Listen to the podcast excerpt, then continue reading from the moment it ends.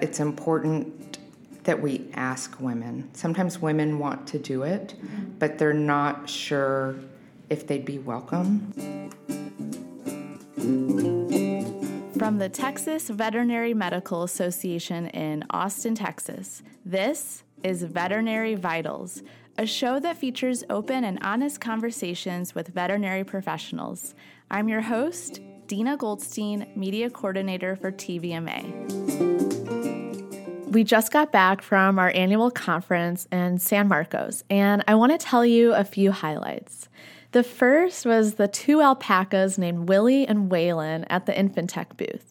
In case you missed them, visit our Instagram or Facebook page to see a picture of those fluffy, super cute animals.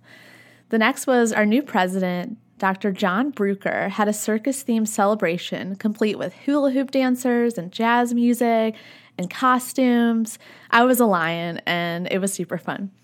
But the moment that stands out to me took place at the awards and installation banquet when the American Veterinary Medical Association president installed the new executive committee members. I noticed something on stage. There were more women than men on the committee.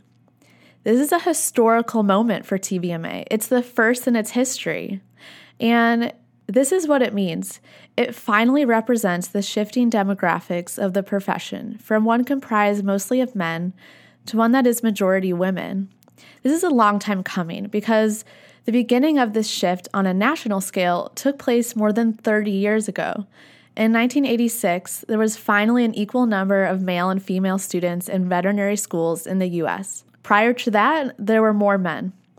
And this is according to the Association of American Veterinary Medical Colleges.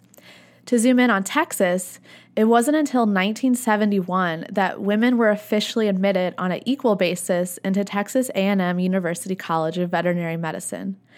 Not only did the student body eventually comprise an equal number of men and women at some point, but women began to surpass men.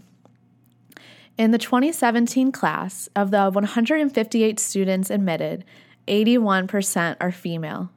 The reason for this is multifactorial, and this could probably be a whole other episode. But the one thing that hasn't grown as quickly is the number of female veterinarians in leadership roles in organized veterinary medicine. Just one third of the board of directors is made up of women. You have to ask yourself, why is that?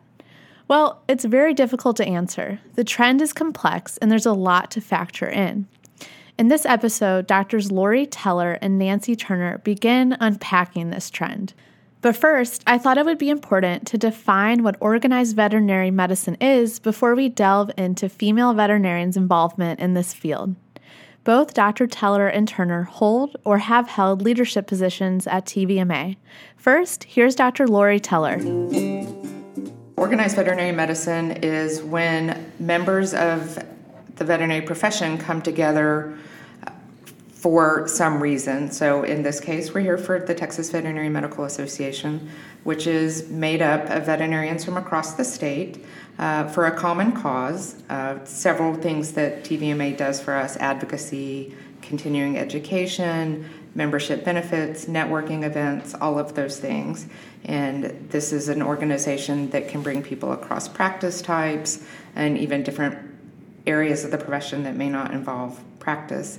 Uh, there's certainly other organizations in veterinary medicines that may be based on specialty type or species type, or that are local or national. But that, that's the basis behind it. Okay. And then, can you both tell me your involvement in organized veterinary medicine? Okay, I'll go first. So I started at the local level, worked my way up through our local VMA, which was Harris County, uh, which is the largest VMA in the state of Texas, and uh, then actually got dragged kicking and screaming onto the Texas VMA Board of Directors.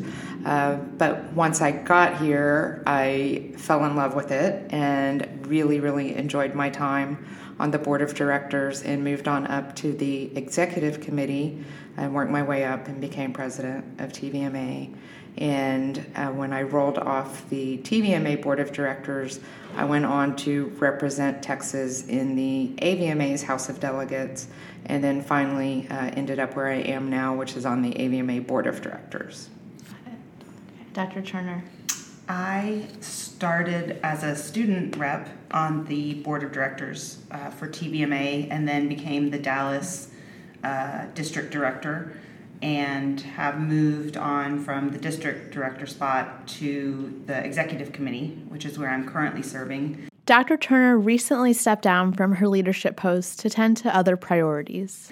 Um, along the way, I kind of uh, sprinkled some time in uh, at the AVMA on the Council on Veterinary Services and a few other AVMA related task forces or focus groups, I guess you'd call them, and some other TVMA working group type things too. So um, there's a lot of ways to plug in um, that are outside, I would say, the Oh, sure. the structure, this massive structure, governance structure, Yeah. um, that I think I actually enjoy a lot. Um, those little task force Yes. groups. Oh, definitely. I mean, I served on several committees at all three levels and task force and working groups. And I really think that's that's the heart of the organization is the being the person at that level because you're really you're doing the work, you are providing valuable information that other people may not have. And that's what helps shapes the policies and the actions that the organization takes. And that's really really where you get to meet a lot of tremendous people in our profession is at that level. Just like yourselves. Oh, well, of course.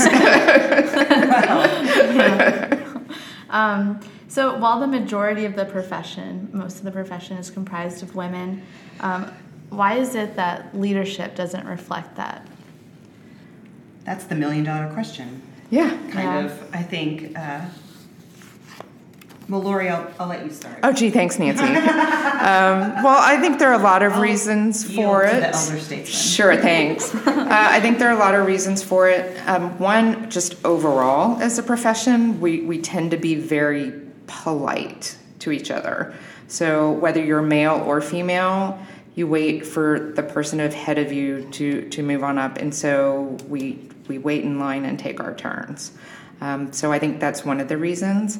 I, I think some of the differences are is that women want to know that they're going to be really, really good at something before they volunteer to do it. Uh, and men, and, and part of it's the way we're raised. Men are taught to be a little more more willing to take chances On the fly. on the fly, right? And so they'll just leap in, even if maybe they only have 25% of the skills at the time, Yeah. and then they learn on the job.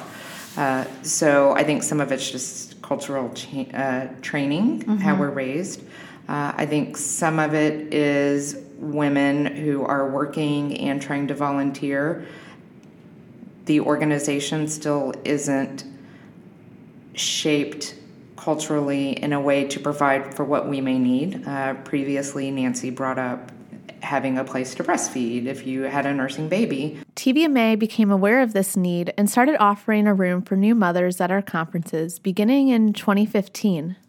Uh, but even as you get older and your children are school age or even more independent, there's still a lot more on our plates to take care of at home in general. And I don't want to lump everybody together. There's certainly women in our profession who have a men at home who are the primary caregivers.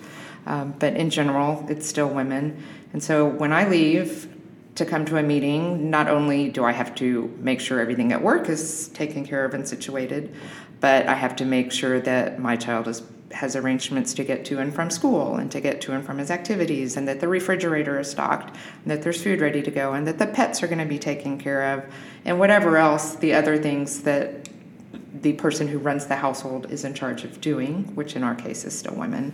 Uh, whereas if my husband was going out of town for a meeting, he'd say, Bye, I'm leaving. His stuff was taken care of at work, and he packed his suitcase and he left. And he didn't have to worry about the child care issues and the pet care issues and making sure there was food for us in the refrigerator.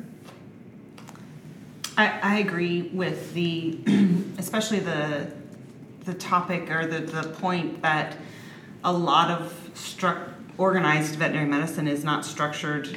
Uh, it's not that it's so much structured, it's just that the opportunities for women who are looking to get involved but aren't quite sure uh, how to do that just yet um, are it's overwhelming. You know, if you think the only thing the only thing you can do for organized veterinary medicine is serve on the board of directors and that's a three year term, and you're like, I don't know if I can commit to three years because I have a two year old and that's a long time. He'll be five, and you know things Right. like that. And I think that we're still trying to figure out how to allow people to dip their foot in the water, realize they can do it, uh, and then allow them to grow into that position to do more. Agreed. And I, I do. It's just logistically, physically harder if you are carrying a small baby around with you um, at these meetings. And it's just, I won't, it's physically harder when you are attempting to pro- provide food for a small infant and yourself and go to meetings. So it's, um,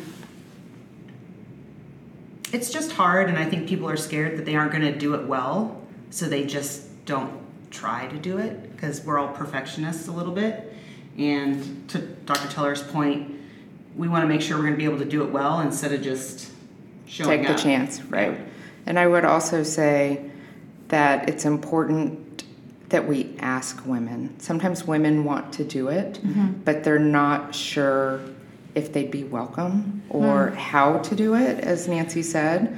And sometimes it's something as simple as reaching out and asking. And so when we're considering positions on committees and positions on the board of directors, we need to reach out and just ask and say, hey, this position has come open.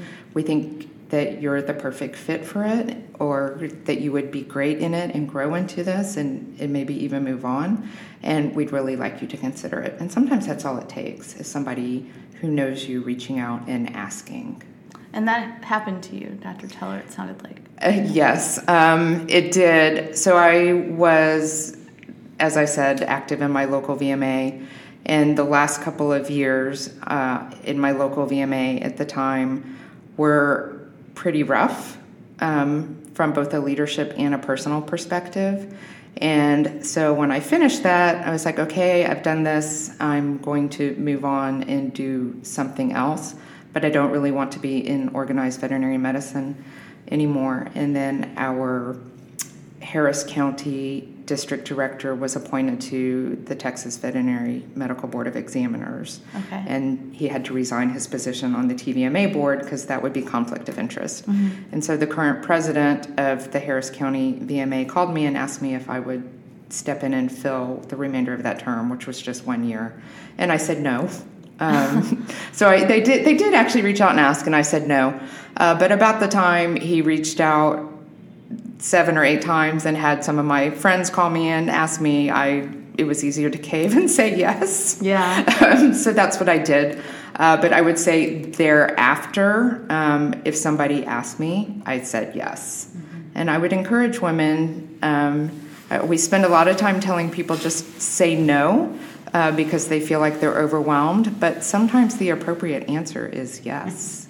Is to say yes. So to, to Lori's point, um, Dr. Mark Cox, I like to blame him for me as well. Uh, if anyone is annoyed that I'm still hanging out with the TVMA, it's probably a lot of Dr. Cox too, because he just kept coming to me and asking me to help do things. Dr. Mark Cox was the 2000 TVMA president. He is a solo practice owner who lives in El Paso.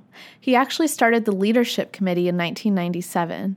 I saw him at our annual conference and had the opportunity to ask him why he asked Dr. Turner to take on a leadership role. He said it was easy to recognize her talent and motivation. Hey, Nancy, will you come sit on this committee? I think they'd like to have your perspective. And I'm like, okay, I'll show up. I don't know who these people are, but I have no problem sharing my opinion. Um, and that's just so, to Lori's point, saying yes It opens so many doors. and you have to be asked Yes. and you have to be willing to say yes. So those are obviously the two big things. And I think t- technology is going to make it a lot easier for um, everyone really to be involved in the process simply because you'll be able to go to meetings, quote unquote, go um, virtually. You'll be able to have input and see and do and just communicate as well as if you were in the room. And that's going to be huge. So that's something else that I know TVMA is working on utilizing just so we can get all those people from across the giant state of Texas to have the opportunity to be involved. Yeah. And do you two find yourselves inviting um, other women to join? I invite both because I can I can think of several pretty amazing men as well as women to invite to participate. Um, I mean, the idea, right, is to determine what does this committee or board or whatever need, what skill set is missing, um, and identify the person that has those qualities. And if it's male, if it's a male or a female, that's great. Yeah. Um, so I, I, think to me that's the most important thing. Uh, but I will certainly pay attention to the skill set I'm looking for, and is there balance in that entity with males and females, right? If it's a completely female dominated dominated committee, I may say, you know, let's see if we can find a guy that can fill that spot. Uh, but if it's a more male dominated entity, then I may first identify the skill set, but I may look for a female before I look for a male. And in terms of your leadership positions, um, do you have a specific story about something you've done or seen that stood out to you as special, significant, or important, specifically regarding women? Hmm. Have you seen something that has been accomplished? Well, I'll, I'll just this current class of, of Power of 10 mm-hmm. is all female. The Power of 10 is a TVMA initiative designed to cultivate leadership capacity in 10 recent graduates. And I walked in to that room and saw all those awesome female veterinarians. Dr. Turner saw that P10 class at the Southwest Veterinary Symposium in San Antonio back in September 2019.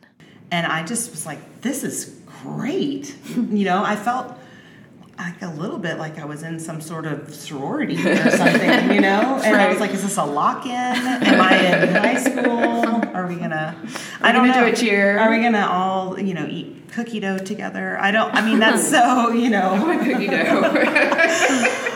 It really was um, and that just happened just yesterday or today or whenever we were ta- first talked yesterday.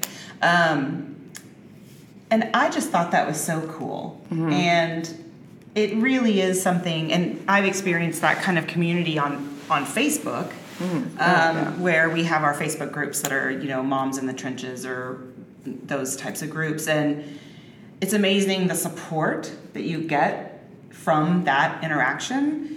It's critical. I feel like to everyone. I mean, everyone needs that fellowship and connection. No man is an island, if you will. Um, and I think that's really important for us to remember is that that fellowship and community is is a huge part of organized veterinary medicine. Um, but I got I got a lot of fellowship. My fellowship tank was full when I was with those women. Mm-hmm. It was mm-hmm. so fun, so awesome, and just a really cool thing to see. It was, it was fun. It was, it was invigorating, if you will. And in case someone doesn't know what the Power of Ten program is, could you one of you tell us about it? Go for it. Uh, so the Power of Ten is a um, a program that the TVMA, um, it's a national program um, that the TVMA has adopted where we select, it's an application process where we select 10 um, recent graduates to go through a leadership development type program. So there's a lot of different um, workshops that they do, and they get exposed to the TVMA structure and um, how to be involved in organized veterinary medicine, and they get exposure to current leaders, and you know, a lot of it is mediation and workshop skills and how to communicate more effectively and things like that. So it's an awesome program. If you're a recent graduate, um, it's super great. Send us your application, and that's the P10. You can learn more about the Power of 10 program by visiting our website, tvma.org. Those who are eligible this coming year are those who have graduated from a College of Veterinary Medicine with a DVM degree in the years 2014 to 2020. And that sounds like a concrete way, specifically with this class, for women to get involved in organized med- veterinary medicine and take on leadership roles. Like they're providing the concrete skills necessary to become effective leaders.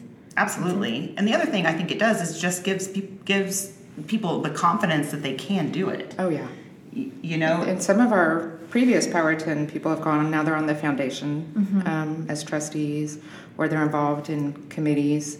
Uh, one of them's actually leading this year's class. Mm-hmm. Uh, she's the vice chair, I think, mm-hmm. leading the Power of Ten. So there's some real growth opportunities there. The current uh, Found, Texas Veterinary Medical Foundation oh, that's uh, president, right. Chad Harris, is a previous Power of Ten. our first class, I yeah. First class of P10. Yeah.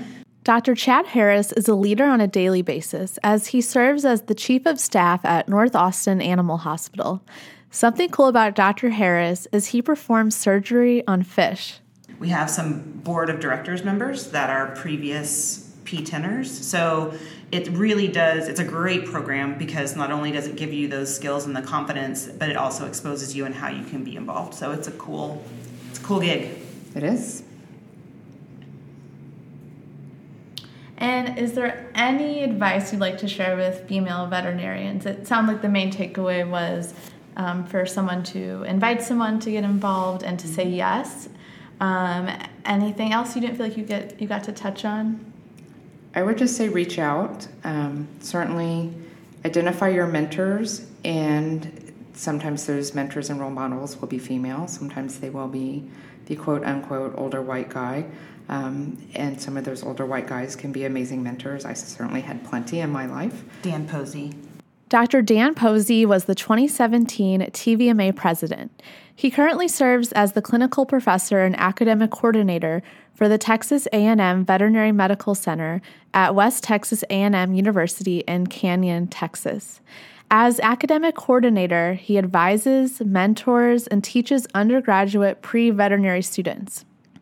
When I interviewed Dr. Posey for his feature article back in 2017, he said, quote, it's important as a leader to elevate the people around you. That's exactly what he does as a mentor to so many veterinarians. Awesome. Love Dr. Posey. Uh, Dan Posey is awesome, and I'll, I'll, even get a shout out to Mark Cox, yes, who, uh, yeah, like said, who, who got Cox. Nancy involved and, and, was one of my original mentors, and Roland Lenarduzzi. Dr. Roland Lenarduzzi was the 2005 TVMA president. Uh, yeah, so so certainly, and then I mean Bonnie Beaver, who's yeah. a past TVMA president. Dr. Bonnie Beaver was the 1994 TVMA president and a charter diplomate of the American College of Veterinary Behaviorists. She is a board certified animal behaviorist and a champion of animal welfare. Um, another amazing role model and what have you. So I encourage if you're not quite sure if you're ready to jump in, but identify somebody that you can talk to who maybe could mentor you or help coach you so that you can feel more comfortable in those roles. And I'd just say, yeah, don't believe the voice in your head that says you can't do it. Absolutely. It's a, it's a lie. Listen to that voice on the other shoulder that says, go, go, go, you go, girl. Yeah, exactly. I love it.